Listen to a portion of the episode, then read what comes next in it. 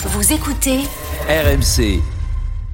Moi, écoute, euh, je comprends ce que tu dis, Walid, mais je suis, euh, j'ai ajouté une nuance dans la mesure où, certes, si tu me dis euh, que le Blaise Matuidi en équipe de France version millésime euh, victoire en Coupe du Monde 2018, oui, ailier gauche, c'est pas l'ailier gauche que je préfère. Mais si on s'en tient stricto sensu à ses qualités de milieu défensif, pour moi, je trouve que c'est un des, des tout meilleurs milieux de terrain de l'histoire du football français. Alors après, si on dit chapeau 1, chapeau 2, c'est compliqué, ça dépend combien t'en mets dans tes chapeaux. Si tu fais un Six. chapeau 1 de 6, bon bah pour moi il est chapeau 2, mais à la limite du Ah chapeau ouais. 1, mais il n'est pas chapeau 1.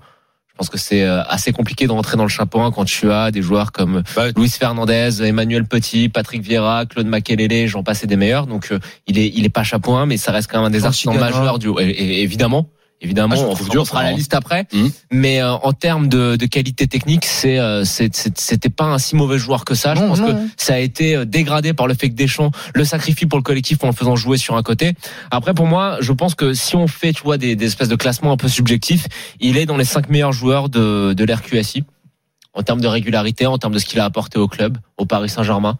Euh, ça a été, je pense, avec Thiago Motta et Zlatan Ibrahimovic, le transfert le plus important du PSG, celui qui a fait le passer euh, le PSG dans la dimension supérieure, c'est-à-dire la dimension prétendant en Ligue des Champions. Le PSG n'a pas attendu Neymar, Mbappé et Messi pour être en prétendant en Ligue des Champions. Il y avait déjà une équipe sérieuse dans la première phase du projet QSI et cette première phase du projet Prétendant quand même, j'irai pas jusque là. dernier carré. Oui, voilà. Dernier carré. Et je pense qu'il incarnait avec Zlatan et Thiago Motta le visage de ce PSG conquérant sur la, la scène européenne. Après deux, deux souvenirs euh, frappants pour moi de, de Blaise Matuidi que je dédicace à mon poissonnier Dédé de la grande épicerie et à mon entraîneur Julien qui sont des anciens abonnés, enfin des, as- des abonnés au. Parc des Princes. Donc Et fans de 22h57. Matuidi. Vous êtes sur Skyrock apparemment. ça, non mais des vrais fans de Matuidi. Écoute, euh, le premier, c'est euh, évidemment la climatisation énorme que je me suis pris dans la tronche en 2015, en 2015 stade Vélodrome, euh, Marseille PSG, Marcelo Bielsa, etc. Marseille début de match énorme, André Pierre Gignac en feu. Euh, Matuidi récupère un ballon à l'entrée de la surface de réparation et met un but euh, du droit en pleine lucarne à Stade Mandanda, du droit. Là, je pense que quand t'as vu ça, tu dis merde, le match, le, match est mal engagé. Si Matuidi te met une lucarne du droit comme ça, ça devient très compliqué. Puis deuxième truc qui m'avait fait le plus marrer euh, quand je pense à la carrière de Matuidi, j'en parlais avec mes potes là, c'est c'est c'est naze, mais c'est c'est quand il souhaite bon anniversaire à sa femme en mettant une capture d'écran de sa recherche Google avec Googleisé femme Matuidi. C'est la Saint-Valentin. C'était la Saint-Valentin, ouais. Je trouvais ça quand même assez extraordinaire. Non mais Surtout qu'il l'avait pris avec le sourire, En parce fait, qu'après plusieurs fois il c'est avait ça, remis le ouais. truc en Et en fait, je parle de ça parce qu'en fait, en plus d'avoir été un joueur majeur du football français des années 2010, et Walid, t'as très justement parlé de sa période où- à Saint-Etienne où euh, c'était le joueur que tout le monde voulait. Moi, je, rê- je rêvais de lui à l'Olympique de Marseille quand il est à Saint-Etienne. Euh, en plus, c'était un super type. Donc voilà, il a, il a pas mal de qualités. Je pense qu'il y a un côté de lui qu'on connaît pas vraiment et on a eu des échos. Apparemment, c'est un mec hyper bonnard, un peu fêtard, etc. et super agréable à vivre.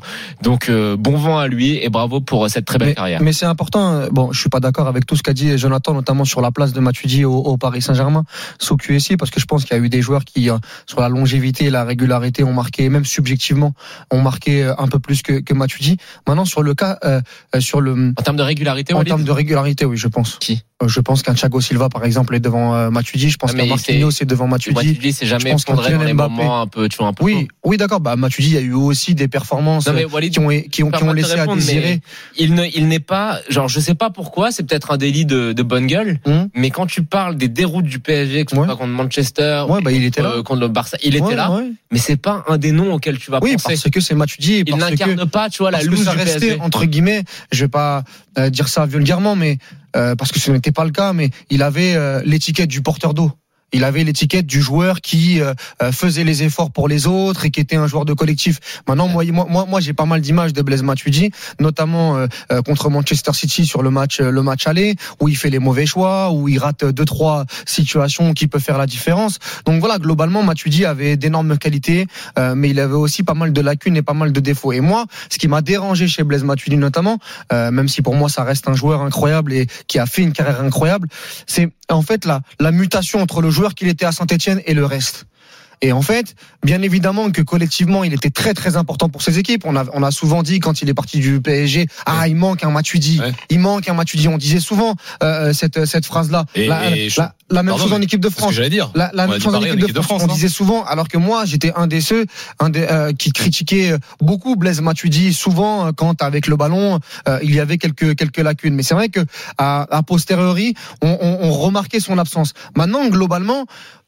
Ce qui me dérange, c'est que à Saint-Etienne notamment, moi je trouvais que c'était un joueur, un milieu moderne capable de tout faire. Et moi, les milieux modernes que j'adore, c'est les milieux modernes qui ont une palette de pouvoir euh, faire 10, 11 kilomètres par match, de pouvoir euh, euh avoir Ça, cette capacité... Hein? Il oui, le faisait, ça, ça. il le faisait, mais de pouvoir avoir cette capacité de maîtriser un milieu de terrain, de, de créer, etc. Et je trouve que Matuidi l'avait à Saint-Etienne, où euh, avec beaucoup de frappes de loin, avec beaucoup d'ouverture, avec une qualité de projection Non, assez mais énorme. là, là où Et- Matuidi et- et- statistiquement et derrière- se démarque à Saint-Etienne, parce que à l'époque, au moment où il est censé quitter Saint-Etienne, on était tous en, en, en- Ouais. tout, tout le monde le Ah, voulait. moi, c'était un en fait, là fort. où il se démarquait statistiquement, c'était en termes de ballons récupérés, c'était pas en mais- termes non, de mais même- clé, de justesse des passes. Même techniquement, il faut pas oublier que c'était un joueur qui sortait de Clairefontaine. Ça a jamais été un mauvais attends, joueur. oui, qui a- Attends, qui a- qui laisse avait- finir Walid, après on va prendre notre Et ensuite, que ce soit en équipe de France dans un rôle différent, que ce soit au Paris Saint-Germain et aussi euh, avec la Juventus, notamment sous Allegri, je trouvais que globalement, on était un, on était sur un joueur harceleur, un joueur qui courait énormément, un joueur qui bossait énormément pour l'équipe,